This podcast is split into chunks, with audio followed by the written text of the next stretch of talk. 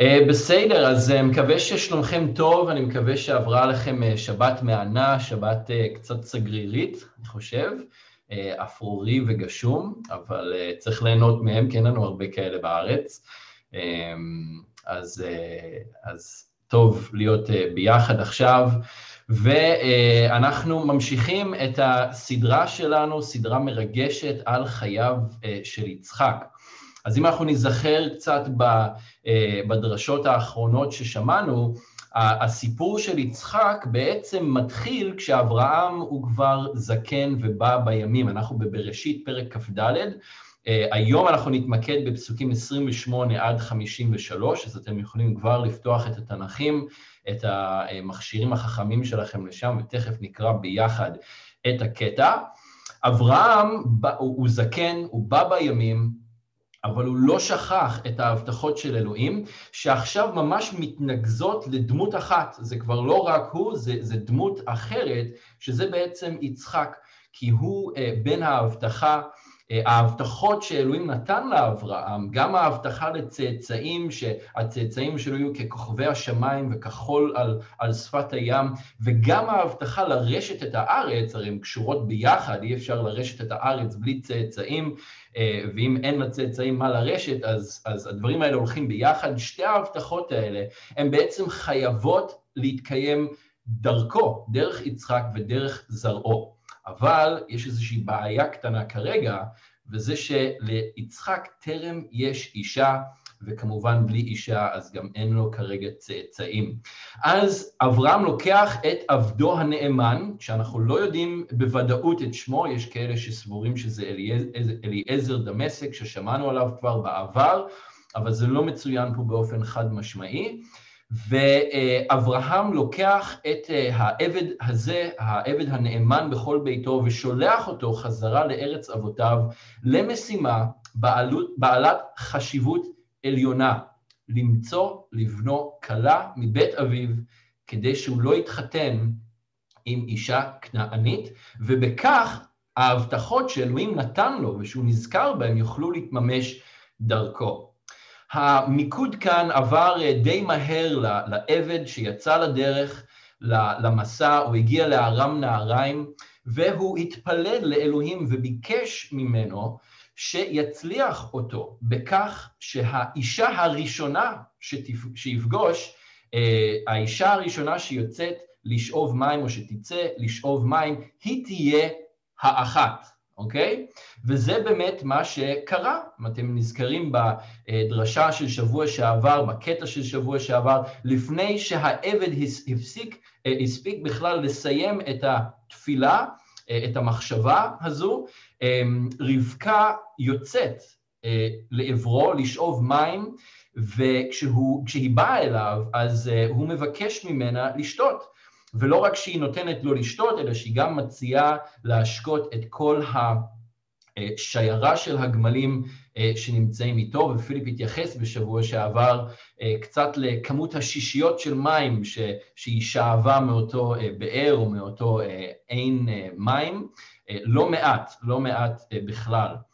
מעבר לזה, היא הייתה גם מאוד יפה, כמו שכתוב, היא הייתה בתולה, היא לא ידעה איש, היא הייתה אשת מס ופועל, אנחנו רואים את זה באיך שהיא מציעה לא לשתות, או איך שהיא מציעה לגמלים לשתות אחרי שהוא מבקש ממנה, וגם אחר כך מציעה לו אה, אה, מקום ללון, לו ולגמלים ולאלה שאיתו.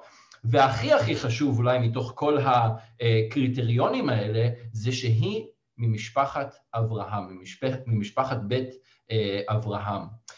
ורבקה ממש עונה על כל הקריטריונים, והעבד מבין שאלוהים שמע את תפילתו ושהיא באמת כנראה האחת. אבל העניין עוד לא סגור, הוא רחוק מלהיות סגור, כי לפניו יש עוד מפגש עם אבי רבקה, עם בתואל, אה, שהוא בעצם האחיין של אברהם, ובני המשפחה האחרים, שהם בעצם צריכים לשחרר את רבקה ולתת את הברכה שלהם לנישואים האלה, לקשר הזה. ובסופו של דבר, כמובן גם ההחלטה היא של רבקה, האם היא בעצמה תהיה מוכנה ללכת ולהיות ליצחק לאישה.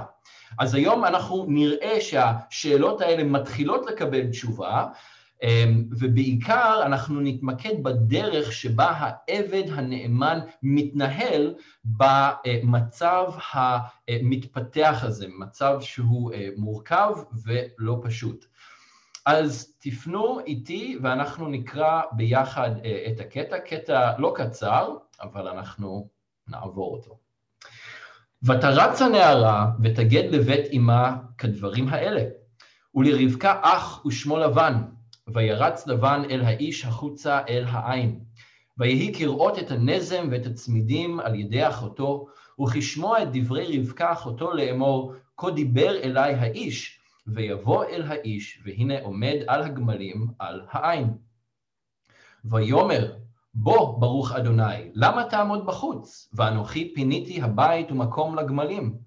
ויבוא האיש הביתה, ויפתח הגמלים, ויתן תבן ומספו לגמלים, ומים לרחוץ את רגליו ורגלי האנשים אשר איתו. וישם לפניו לאכול, וישם לפניו לאכול, ויאמר, לא אוכל עד אם דיברתי דבריי. ויאמר, דבר.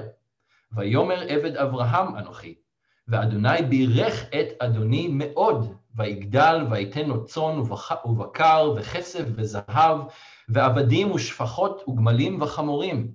ותלד שרה, אשת אדוני, בן לאדוני, אחרי זקנתה, ויתן לו את כל אשר לו.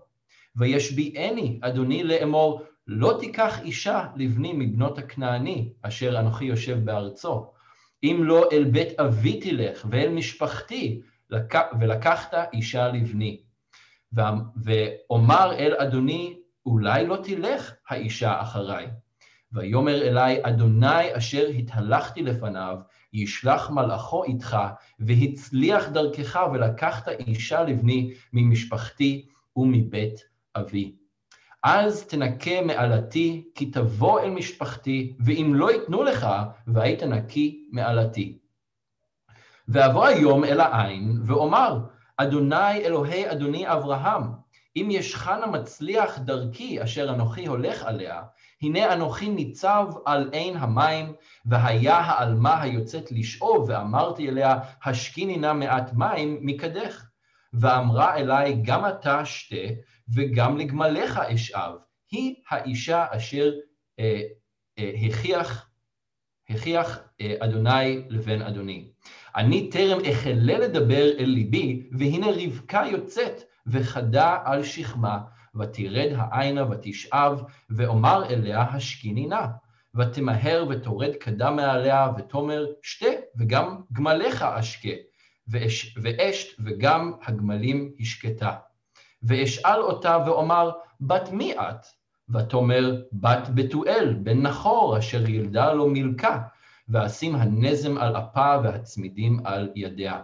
ואכוד ואשתחווה לאדוני, ויברך את אדוני אלוהי אדוני אברהם, אשר הנחני בדרך, בדרך אמת לקחת את בת אחי אדוני אה, לבנו. ועתה, אם ישכם עושים חסד ואמת את אדוני, הגידו לי, ואם לא, הגידו לי, ואפנה על ימין או על שמאל. ויען לבן ובתואל, ויאמרו, מאדוני יצא הדבר, לא נוכל לדבר אליך רע או טוב. הנה רבקה לפניך, קח ולך, ותהי אישה לבן אדונך, כאשר דיבר אדוני. ויהי כאשר שמע עבד אברהם את דבריהם, וישתחו ארצה לאדוני. ויוצא העבד כלי כסף וכלי, וכלי זהב ובגדים, ויתן לרבקה, ומגדונות נתן לאחיה ולאימה. וואו, איזה סיפור. אז תכף ניכנס לזה, אבל אה, בואו קודם כל אה, נתפלל. אז אדון, אנחנו מודים לך על אה, עוד הזדמנות לבוא ביחד, אדון, כמשפחה רוחנית, לבוא לפניך, אבינו שבשמיים, אבינו שכל כך אוהב אותנו, אבינו שכל כך נאמן, אבינו שרואה אותנו תמיד ודואג לנו והולך לפנינו, אבינו שנתן את הכל, את היקר לא מכל, כדי שאנחנו נוכל להיות אחד ביחד איתך. כדי שאנחנו נוכל לדעת אותך באמת ובתמים. אדון, אנחנו מודים לך על דברך, אנחנו מודים לך על, ה, אה, על הסיפורים, על התיעוד של אה, אבות אבותינו, של אה, אבות האמונה ואימהות האמונה, אדון, וכל גיבורי האמונה שהלכו לפנינו, שאנחנו יכולים לקרוא עליהם ו- ולראות מה אתה רוצה לומר לנו גם היום, דרך הסיפורים שלהם, דרך האתגרים שהם ניצבו בפניהם, דרך הקשיים שהם עברו, דרך הנפילות שלהם וגם דרך הניצחונות שלהם. אדון, אני מתפלל שעכשיו בזמן הזה אתה תשקיט את הלבבות של כולנו, את המחשבות של כולנו. עזור לנו, אדון, להתרכז בך, להתרכז ברוח הקודש, אדון, ובמה שאתה רוצה לומר לנו דרך דברך באמצעות רוח הקודש. אדון, תודה לך ששמת את רוחך בנו, בקרבנו, בכל אחד מאיתנו, ללמד אותנו אה, ולהדריך אותנו אלי כל אמת. תודה לך שנתת לנו את דברך שהוא כנר לרגלינו ואור לנתיבתנו. אז אדון, האר את האור אה, אלינו עכשיו, קח את עינינו לראות, תן לנו את האוזניים לשמוע את מה שאתה רוצה לומר אל כל אחד ואחת מאיתנו. אנחנו מקדישים את הזמן הזה לך, מודים לך בשם ישוע. אמן. אוקיי.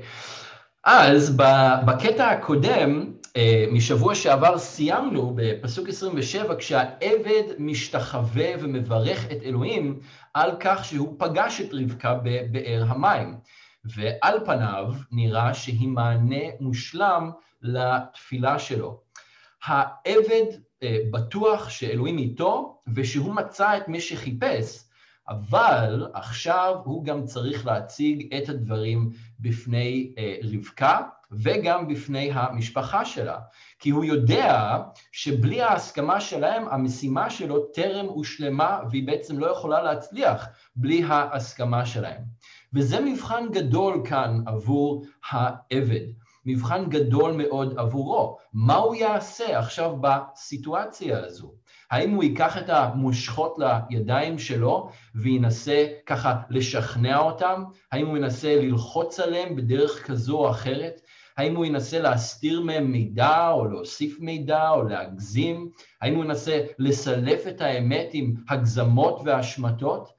אה, האם הוא אמ, ינסה לדחוף את הדברים בכוח, בכוחות עצמו אה, ולהפעיל כל מיני מניפולציות ודברים כאלה? או האם הוא ימשיך לבטוח באלוהים? האם הוא ימשיך להיות נאמן למה שהופקד בידיו, למשימה הגורלית הזו שהופקדה ב- ב- עליו או בידיו, וגם למה שהוא עצמו הפקיד בידיים של אלוהים, כשהוא התפלל לאלוהים וביקש ממנו להצליח את דרכו, ו, ושאלוהים באמת ילך לפניו. האם הוא יעמוד ויתייצב ויראה את ישועת אדוני, או כאמור, האם הוא ייטול את הדברים לידיים אה, של עצמו וינסה בכוחות שלו, בכוחות אנושיים, לגרום לסיטואציה לעבוד. אז מיד אחרי שהעבד משתחווה, אנחנו קוראים בתחילת הקטע, בפסוק 28, שרבקה רצה לספר למשפחתה את מה שקרה בבאר, באותם אה, רגעים, באותם דקות. עכשיו, חשוב לזכור שבשלב הזה אנחנו מבינים למה העבד הגיע לשם. אבל גם רבקה וגם משפחתה לא מבינים מי הוא העבד, והם גם לא מבינים מה העבד עושה שם, הם לא יודעים שהוא בא לחפש אישה ליצחק.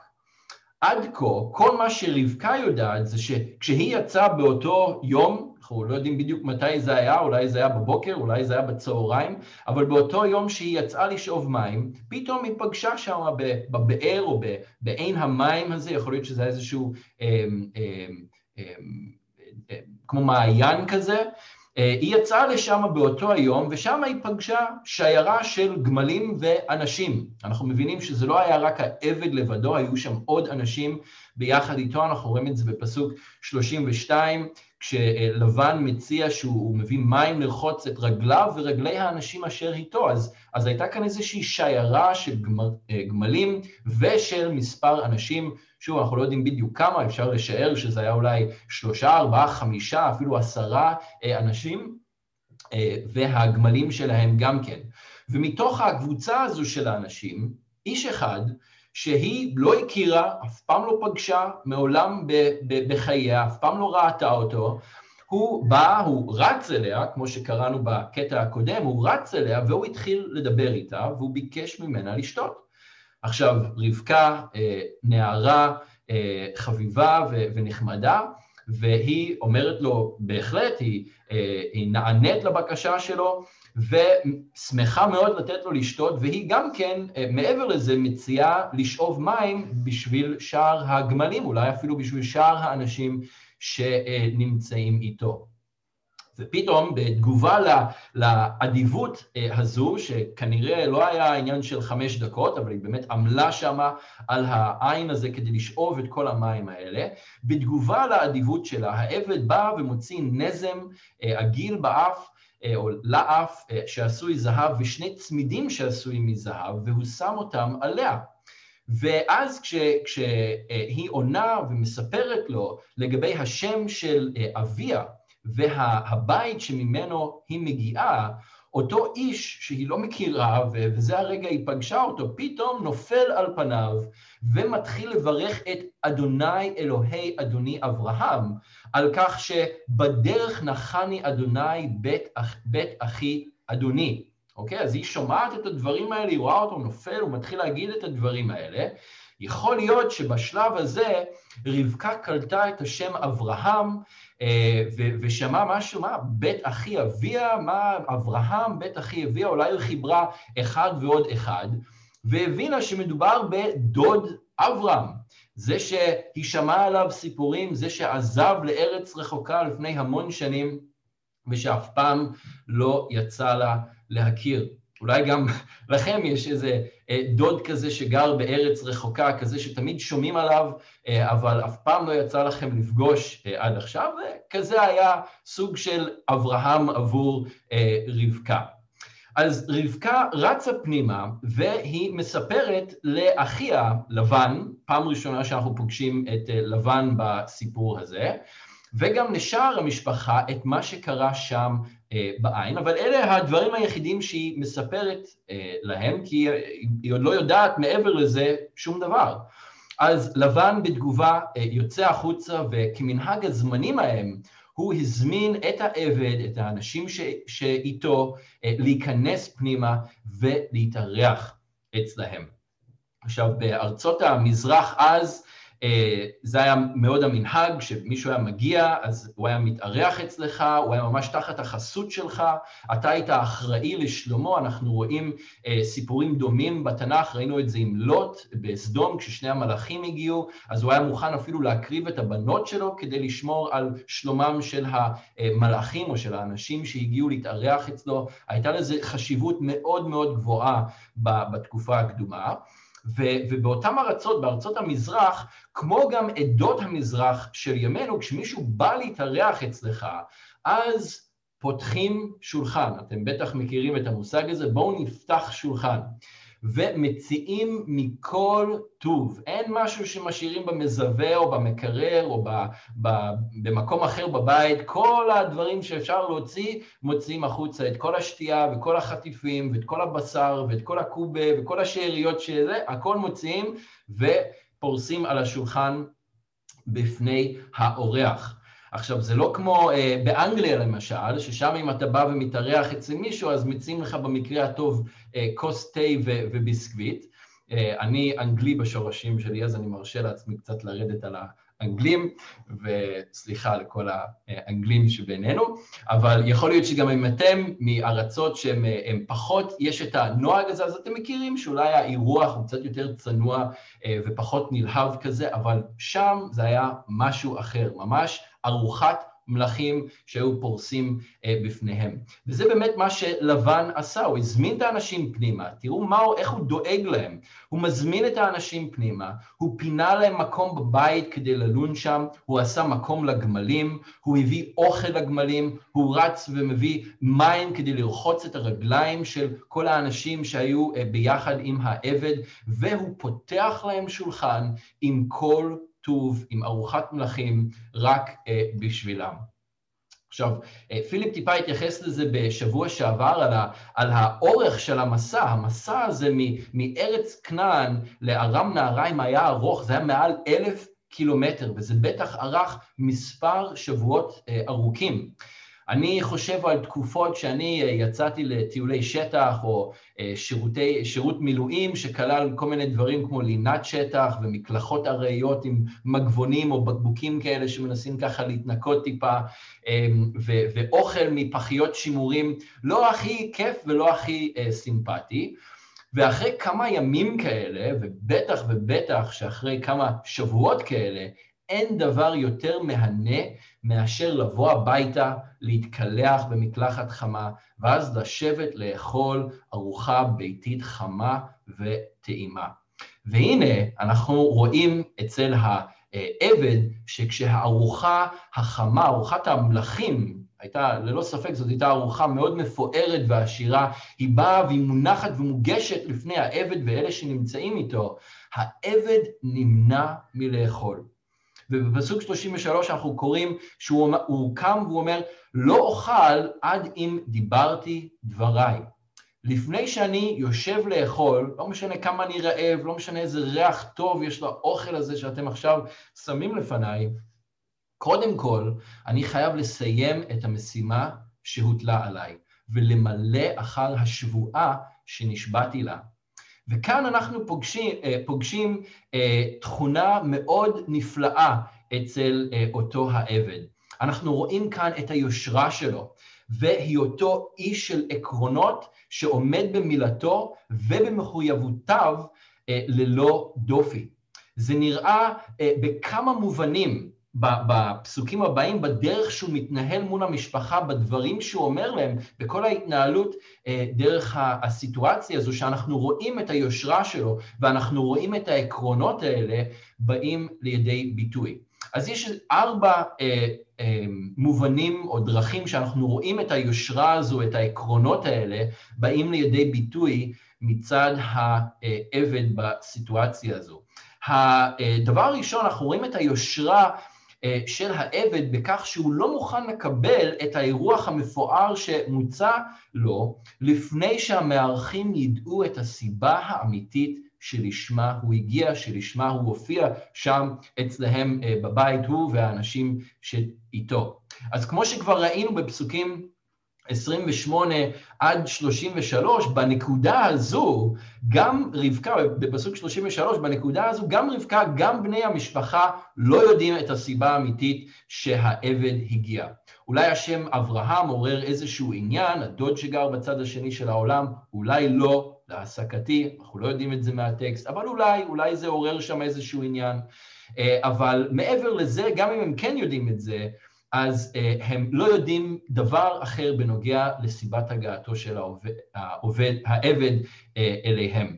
ובהתאם לכך, הוא לא מוכן לשבת לאכול או להתארח בבית שלהם, והישיבה הזו לארוחה ורחיצת הרגליים זה ככה מסמל את ההתחלה של האירוח שלו אצלם, שהיה יכול להתארך uh, um, אה, כמה ימים ולהיות בעצם כמה ימים של אירוח שם בבית, הוא לא מוכן להתחיל את האירוח, לאפשר להם להתחיל לארח אה, אותו לפני שהם יודעים את הסיבה האמיתית אה, שהוא הגיע, כדי שלא יתגלה אחר כך שהיה לו איזשהו מניע נסתר, הוא, הוא לא רוצה להיות לא ישר איתם, הוא רוצה שהם ידעו מראש בדיוק את הסיבה שלשמה הוא הגיע.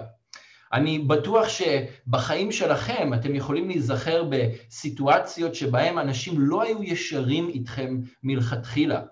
אה, היה להם איזשהו מניע נסתר לסיבה שהם ביקשו מכם משהו, או רצו לתת לכם משהו, או, או, או התחברו אליכם.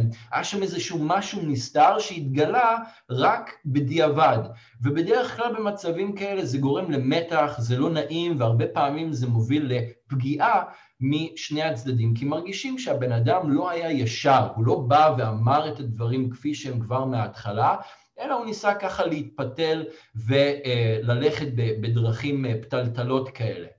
והעבד כאן הוא באמת, הוא לא סתם אורח, הוא לא מישהו שפשוט התגלגל לפתח ביתם איזה עובר אורח שהם אמרו, וואו, הנה האיש הזה, הוא, הוא צמא, הגמלים שלו צמאים, בואו נכניס אותו הביתה אה, כדי, אה, כדי לארח אותו לכמה ימים. הוא איש בעל משימה מאוד מוגדרת ומאוד ברורה.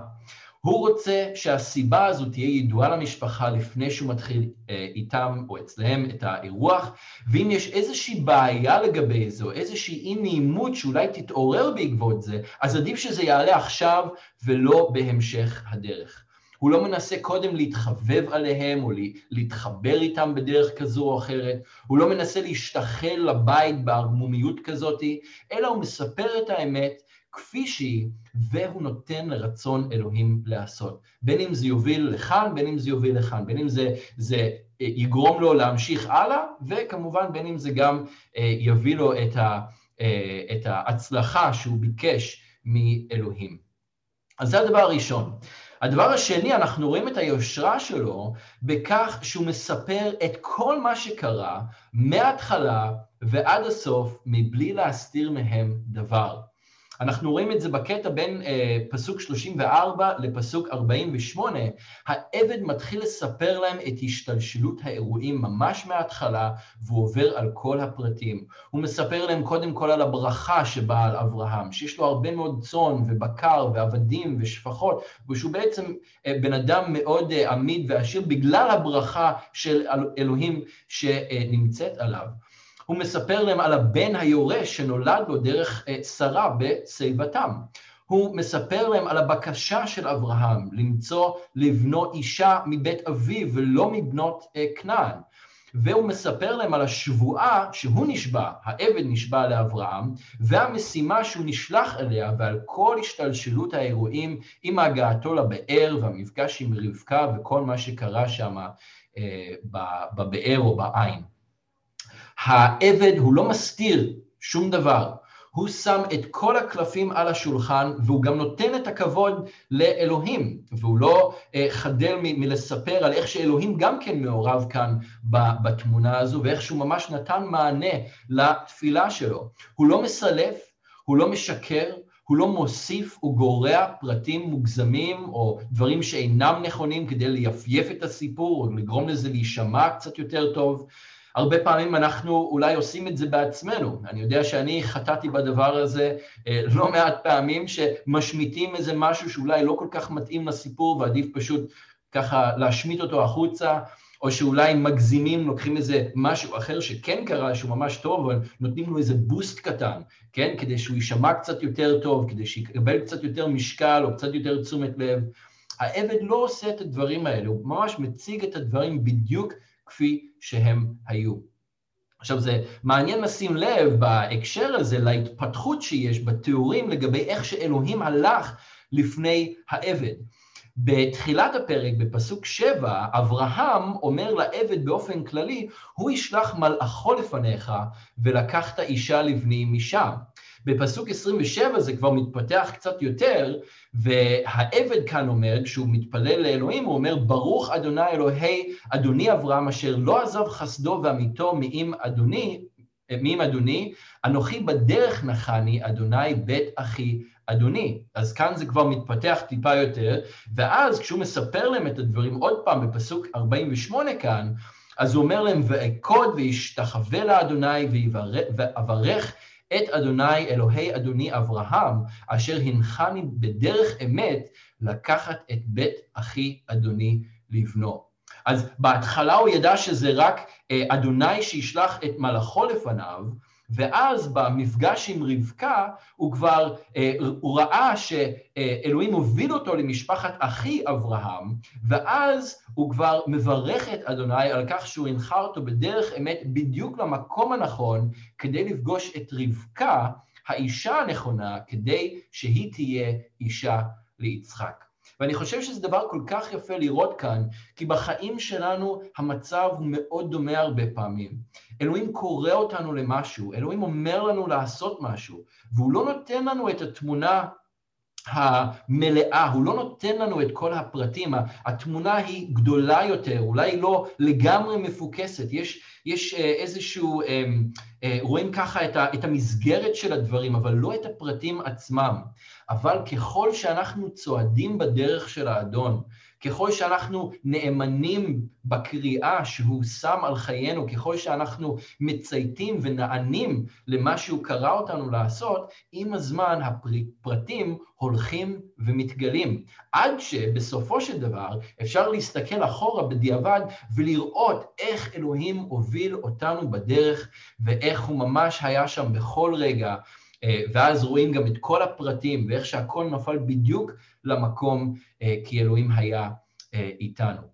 אז, אז זה דבר כל כך יפה לראות, ובעצם ממש כאן אז הוא גם, הוא מספר להם את כל הפרטים בדיוק כפי שהם היו, והוא לא מסתיר מהם דבר, והרבה מהפרטים האלה הוא רק בעצם גילה אה, בדיעבד, הוא גילה תוך כדי אה, המסע, והוא לא ידע אותם בהתחלה כשהוא יצא מארץ כנען לעבר אה, ארם נהריים.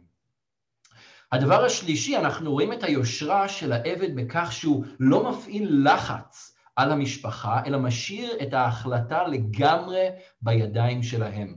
בפסוק 49 כתוב, ועתה, אם ישכם עושים חסד ואמת את אדוני, הגידו לי, ואם לא, הגידו לי, ואפנה על ימין או על שמאל. הוא רק מבקש מהם תשובה, והוא מבקש מהם לבחון את הדברים ולתת לו מענה. אם כן, אז כן, אם לא, אז לא, זה גם כן בסדר. אם לא, אז תגידו לי ואני אפנה על הימין או על השמאל. אני אלך ימינה או שמאלה, אני אמשיך אה, לדרכי ואני אמשיך את מסע החיפוש שלי כדי לקיים את השבועה שנשבעתי לאדוני, ואני אמשיך את המשימה שאדוני שלח אותי אליו. אבל כאן לבן ובתואל עונים בתגובה שהם מכירים בכך שזה רצון אלוהים. והם מאשרים לעבד לקחת את רבקה להיות לאישה ליצחק. הם רואים את יד אלוהים כאן בדבר, מהסיפור שהעבד מספר. ובפסוק 51 הם אומרים, הנה רבקה לפניך, קח ולך, ותהי אישה לבן אדונך כאשר דיבר אדוני. עכשיו, אנחנו יכולים לקרוא על זה ככה במהירות, אבל אנחנו לא מבינים אולי את את אה, כובד המצב, את כובד המצב פה, את המורכבות, את הקושי שיש בסיטואציה הזו. זה לא דבר פשוט בכלל בשבילם, או לא היה פשוט בכלל, בשבילם לתת אה, תשובה כזו לעבד בתוך הסיטואציה הזו. מי מכם, אני אשאל אתכם, מי מכם היה מוסר את הבת שלו להתחתן, מוסר את הבת שלו לגבר זר שמעולם לא פגשתם כדי להתחתן עם איזה קרוב משפחה שאולי ספק שמעתם עליו, ספק לא שמעתם עליו, בצד השני של העולם. רק בגלל שהוא בא וסיפר איזשהו סיפור. אני לא יודע מה איתכם, לי יש שלוש בנות, אני לא הייתי משחרר אף אחת מהן לבן אדם כזה. ואפילו עם יד אדוני שבדבר, אני הייתי צריך לקבל איזשהו פטיש די רציני על הראש כדי לשחרר אחת מהבנות שלי.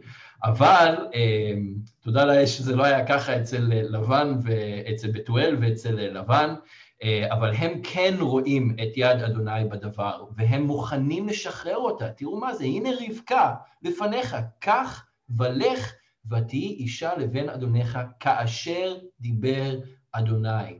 כאשר דיבר אדוני. הם מוכנים לשחרר אותה.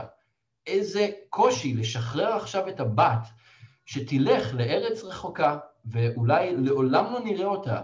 שוב פעם, אין טלפון, אין אימייל, אין פייסטיים, אין את כל הדברים שאנחנו מכירים היום. ככה, על סמך דברו של עבד, של אדם שמעולם לא פגשו. זה ממש מפליא אותי, האמת היא, הקטע הזה, אולי מתוך כל הקטע הזה, המשפט הזה שהם אומרים, הנה רבקה לפניך, קח ולך ותהי אישה לבן אדונך. אבל איפשהו, כאן הם ממש רואים שיד אדוני בדבר. אנחנו נראה בקטע הבא שבכל זאת הם כן נרתעים לשחרר את רבקה, הם מבקשים שהם יישארו עוד. אני לגמרי מבין ומזדהה אה, עם זה, אנחנו נתמקד בזה בשבת הבאה, אבל אנחנו רואים כאן, הם אומרים את זה באופן ככה ראשוני, ואז יש איזושהי חרטה עוד פעם אה, אחר כך. אה, אבל כמו שאמרתי, אפשר, אפשר להבין אה, את זה, אני לפחות יכול להבין את זה אה, מהצד שלהם, אבל בכל מקרה, העבד לא מפעיל שום לחץ, הוא מספר את הדברים כפי שהם היו, והוא משאיר את ההחלטה בידי המשפחה, והם באמת רואים שיד אדוני בדבר, אז כאן הם משחררים את רבקה לעבד כדי שייקח אותה חזרה לארץ כנען. הדבר הרביעי והאחרון, אנחנו רואים את היושרה של העבד בכך שהוא מנס, לא מנסה לשחד אותם, אה, אלא הוא נותן להם את המתנות שהוא הביא רק אחרי שהם שמעו ממנו למה הוא כאן ואת כל הסיפור על כל פרטיו, והם הסכימו מרצונם החופשי שרבקה תלך ותהיה אישה ליצחק. בפסוק 53 כתוב, ויוצא העבד כלי כסף וכלי זהב ובגדים ויתן לרבקה ומקדונות נתן לאחיה ולאמה. אז הוא יכל להוציא את המתנות האלה לפני כן, הוא יכל להתרברב בכל העושר של אברהם, הוא כבר הזכיר את זה קצת שמה בהתחלה של הסיפור של השתלשלות האירועים שהוא סיפר עליהם, הוא יכל לנסות ולקנות אותם בזהב ובכסף ובעוד כל מיני מתנות חומריות, הוא יכל להגיד להם, עזבו, בואו, אני אסדר אתכם, הבת שלכם תבוא איתי, היא תהיה מסודרת כל החיים, היא מתחתנת פה עם מיליונר, אל תדאגו, ו- ויכול להיות שיש אנשים שאם היו אומרים להם דבר כזה היום, בוא אני אקח את הבת שלך, היא תתחתן פה עם איזה גבר מסוים, אל תדאגו, הוא מיליונר, מאוד עשיר, בואו ניתן לכם גם כן כמה מיליונים, נסדר אתכם, נסדר אותה, הכל יהיה בסדר. יכול מאוד להיות שאנשים היו ככה משחררים את הבנות שלהם במצב כזה. אבל הוא לא מנסה להשתמש בשום דבר מהדברים האלה כדי לשחד אותם, כדי לתמרץ אותם, אה, ממש להפך, הוא מחכה עד שהם נותנים את התשובה, ורק אז הוא מוציא להם אה, את המתנות. אחרי שהם בעצמם ראו והכירו ביד אלוהים שבדבר, והם הסכימו מטעמם על בסיס האמת והאמת בלבד, ללא השפעות נוספות, לתת את, רב, את אה, רבקה כאישה ליצחק. אז האתגר הראשון של העבד היה למצוא את האישה המתאימה, זה קרה בקטע הקודם, הוא מצא אותה, ואז גם לקבל את הברכה של ההורים שלה ושל המשפחה, וזה בנקודה הזו, בסוף פסוק 53, אה, נראה שגם כאן הוא הצליח, אבל כמו שאמרתי, יהיו עוד התפתחויות בשבת הבאה. אה, אבל אנחנו נתמקד בזה באמת בשבוע הבא. מה אנחנו עושים עם כל זה? איפה ההתנהלות של העבד אה, פוגשת אותנו כיום?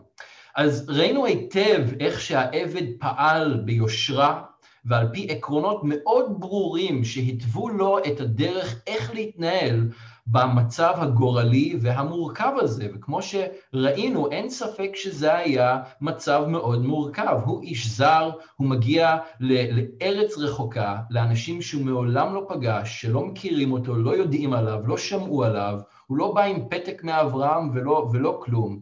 והוא בא כדי לקחת את הבת של מישהו חזרה לארץ רחוקה כדי שתתחתן איתו עם מישהו שכנראה לא הם ולא היא ולא אף אחד מהם מעולם לא פגש.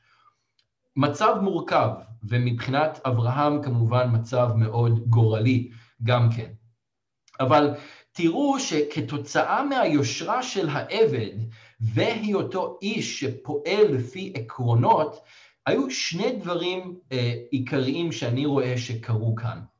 דבר ראשון, העבד ידע בדיוק מה כן לעשות ומה לא לעשות.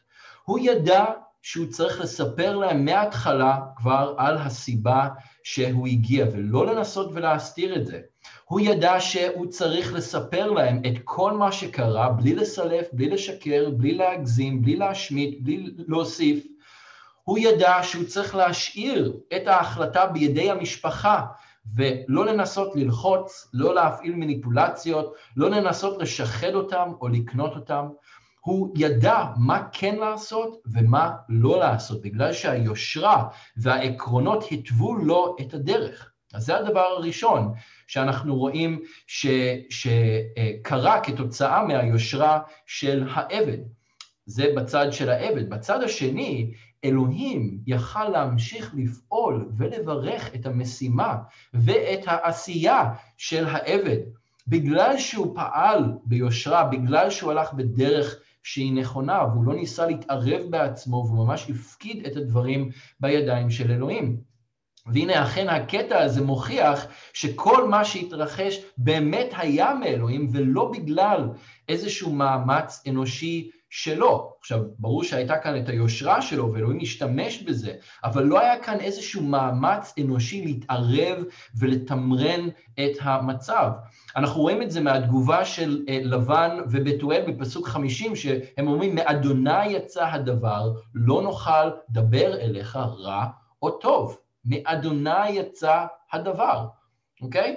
ו- וגם בתגובה של העבד אחר כך, אחרי שהם עונים לו בפסוק 52, כתוב, וישתחו ארצה לאדוני. אז יכול להיות שהוא הודה להם, אבל זה לא כתוב לנו כאן, כתוב לנו רק שהוא השתחווה ועוד פעם הודה לאדוני, זה עוד פעם התגובה שלו, זה קרה גם בבאר כשהוא פגש את רבקה, וזה קורה עוד פעם כאן, הוא משתחווה ו... אה, הוא משתחווה ארצה לאדוני, כי הוא מבין שאדוני הוא זה שפעל. ואני חושב שהוא יכל לפעול, אלוהים יכל להמשיך ולפעול בגלל היושרה של העבד. אה, כן, בגללו ולא בגלל אה, משהו אחר. אז אני רוצה לשאול אתכם היום, מהם העקרונות שמנחים את חייכם?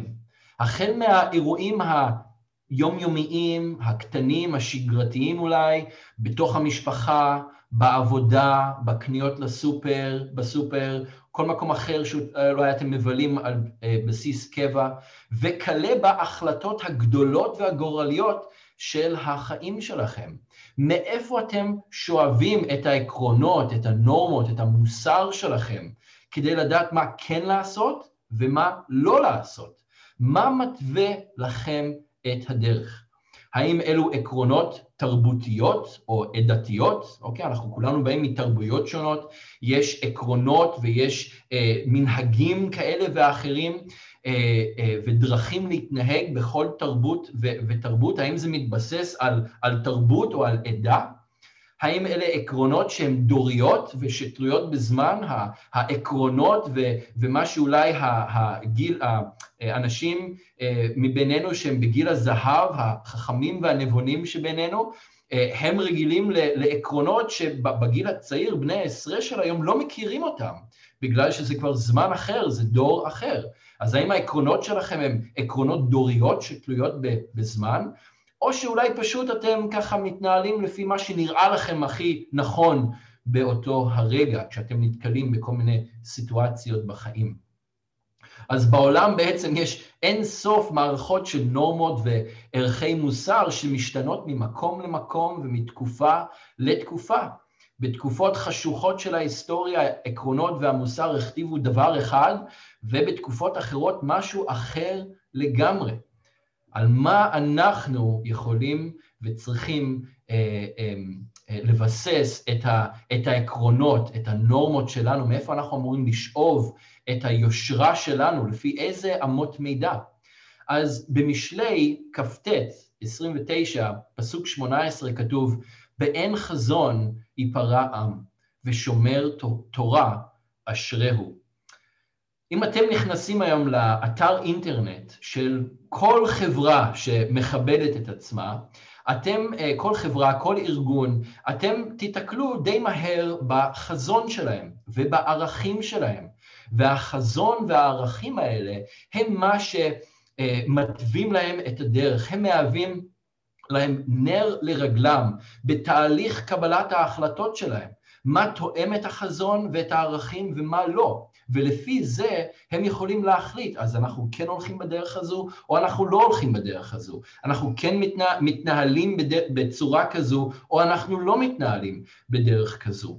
ובאותו אופן, וגם בדומה לעבד אברהם, אדם שיש לו חזון ועקרונות שמנחים את חייו, הוא לא ימצא את עצמו מתפתה או מהרהר על החלטות או על פיתויים כאלה ואחרים. כשאני אומר פיתויים, אני לאו דווקא מתייחס לזה במובן השלילי השלילי של המילה. יכולים להיות פיתויים שהם הם, הם חיוביים לכאורה, אבל הם פשוט לא תואמים את, בדיוק את העקרונות, אוקיי? או הם לא תואמים את הדרך, את החזון ש, שיש לנו. כי מה שמנחה את אותו אדם ואת ההחלטות שלו זה לא הרגש או השכל, מה שמרגיש הכי טוב או מה שנראה הכי נכון באותו רגע, אלא מטרה, המטרה שניצבת מולו והעקרונות שהוא סיגל לעצמו. עבורנו כמאמינים משיחיים בישוע, המטרה שלנו היא מאוד ברורה. המטרה שלנו היא לסיים את המרוץ, לקבל את העטרת המובטחת לנו. ודבר אלוהים מתווה לנו ערכים ועקרונות שעליהם אנחנו חיים את חיינו. יושרה, כמו שראינו כאן בסיפור של העבד, ענווה ונמיכות רוח, אהבה לזולת, ציות לרשויות, חיים בשלום עם כל אדם עד כמה שהדבר תלוי בנו, לעשות לאחרים כפי שהיינו רוצים שיעשה לנו, ועוד ועוד, המון המון ערכים ועקרונות שאנחנו שואבים מתוך אה, הכתובים. אז יש לנו מקור של חזון ועקרונות שיכול לשמור אותנו מפורענות ומשגיאות, כמו שכתוב, באין חזון ייפרע עם. בלי החזון, בלי המטרה הגדולה הזו שאנחנו הולכים אליו, אז, אז יש התפרעויות, יש שגיאות, ואנשים הולכים בכל מיני כיוונים כאלה ואחרים, כי אין מיקוד באיזושהי מטרה מסוימת. לעבד הייתה מטרה מאוד ספציפית, היו לו עקרונות שהתוו לו את הדרך בצורה מאוד ברורה, וזה עזר לו להישמר מלסטות ימינה או שמאלה, וזה עזר לו לדעת בדיוק מה לעשות ואיך להתנהל בסיטואציה המורכבת והגורלית אה, הזו. ובהמשך הפסוק במשלי, או המשך ה, אה, כן, האמרה, הפתגם הזה, שומר תורה, אשריהו.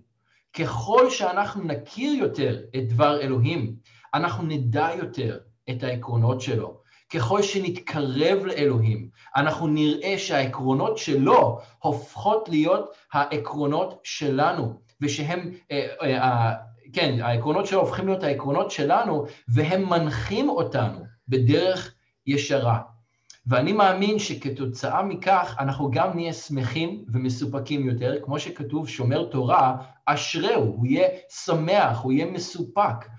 אה, ואנחנו נראה את הברכה של אלוהים גדלה עלינו עוד יותר בחיינו, כמו, שה, כמו שאם העבד כאן, אלוהים יכל לברך את מה שהוא עושה בגלל היושרה, בגלל העקרונות, בגלל הדרך שהוא הלך בה, כשאנחנו מסגלים לעצמנו את אותם עקרונות והולכים בדרך הזו של אלוהים ושל דברו, אנחנו נראה את הברכה של אלוהים גדלה עוד יותר אה, על חיינו.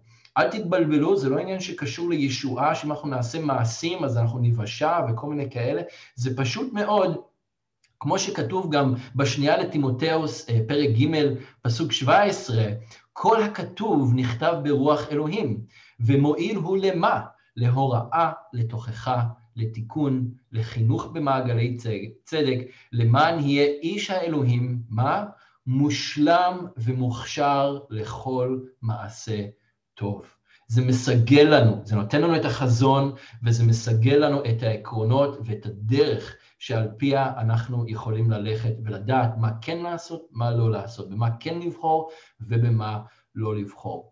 ויש לנו בתוכנו את רוח הקודש שמדריך אותנו אלי כל אמת, ובעזרתו אנחנו יכולים לדעת מה הוא מבקש מאיתנו, אה, ואנחנו יכולים לדעת את הדרך קדימה.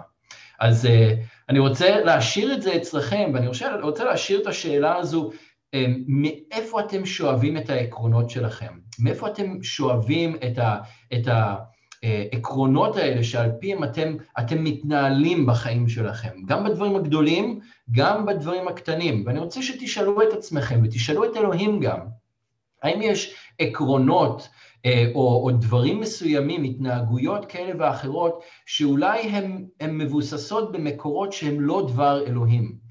יש את התרבות של מלכות אלוהים שאנחנו מקבלים מדבר אלוהים, ואז יש את התרבויות שלנו, כל אחד ומאיפה שהוא הגיע.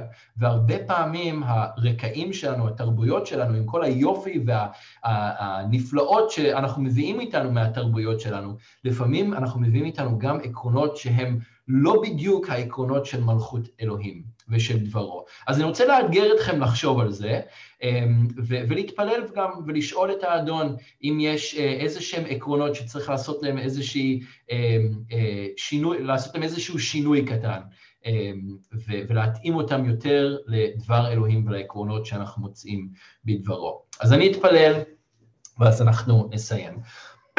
אדון, אנחנו מודים לך על, אה, שוב על דברך, אנחנו מודים לך, אבא, שאתה מדבר אלינו דרך כל סיפור וסיפור. אדון, אנחנו מודים לך אה, שבאמת דברך אומר שבאין חזון ייפרע עם ושומר תורה אשריהו.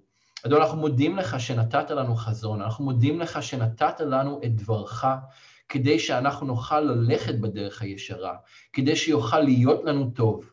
אדון, ואנחנו כמו העבד רוצים לסגל לעצמנו עקרונות.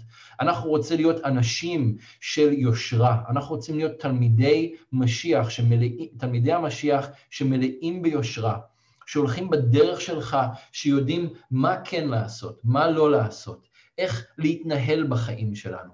אדון, גם כדי להיות אור ומלח, גם כדי להוות דוגמה לסובבים אותנו, גם אדון כדי להביא כבוד למלכות שלך, ולשם שלך, וגם אדון כדי שאתה תוכל לברך אותנו ולברך את הדרך שלנו אה, קדימה.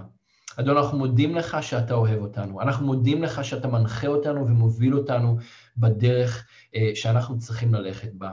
אנחנו מודים לך שאתה לא עוזב אותנו, אתה לא השארת אותנו, אלא אתה חי בתוכנו, מוביל אותנו ומדריך אותנו אלי כל אמת. ואני מתפלל, אדון, בשביל האחים והאחיות שלי, אדון, שאם יש עקרונות, אם יש uh, דברים שאולי צריכים שינוי, uh, דברים שהם צריכים להשאיר מאחור ולאמץ את העקרונות של דברך, אז אדון, בדרך העדינה והאוהבת שלך, אני מתפלל, אדון, שאתה תעשה את זה, שאתה תדבר אל כל אחד מאיתנו דרך רוחך ודרך דברך, כדי לראות את הדברים האלה, לא משנה כמה הם גדולים או כמה הם קטנים, אדון, כדי שאנחנו נוכל להיות מוכשרים אה, ומושלמים לכל מעשה טוב. אז אנחנו מברכים אותך, אדון, ונותנים לך את כל הכבוד, בשם ישוע המשיח. אמן. אוקיי, אז אנחנו נסיים עם אה, ברכת הכהנים. אז יברכך אדוני וישמרך, יאר אדוני פניו אליך ויחונקה, יישא אדוני פניו אליך וישם לך שלום, בשם ישוע המשיח. אמן ואמן.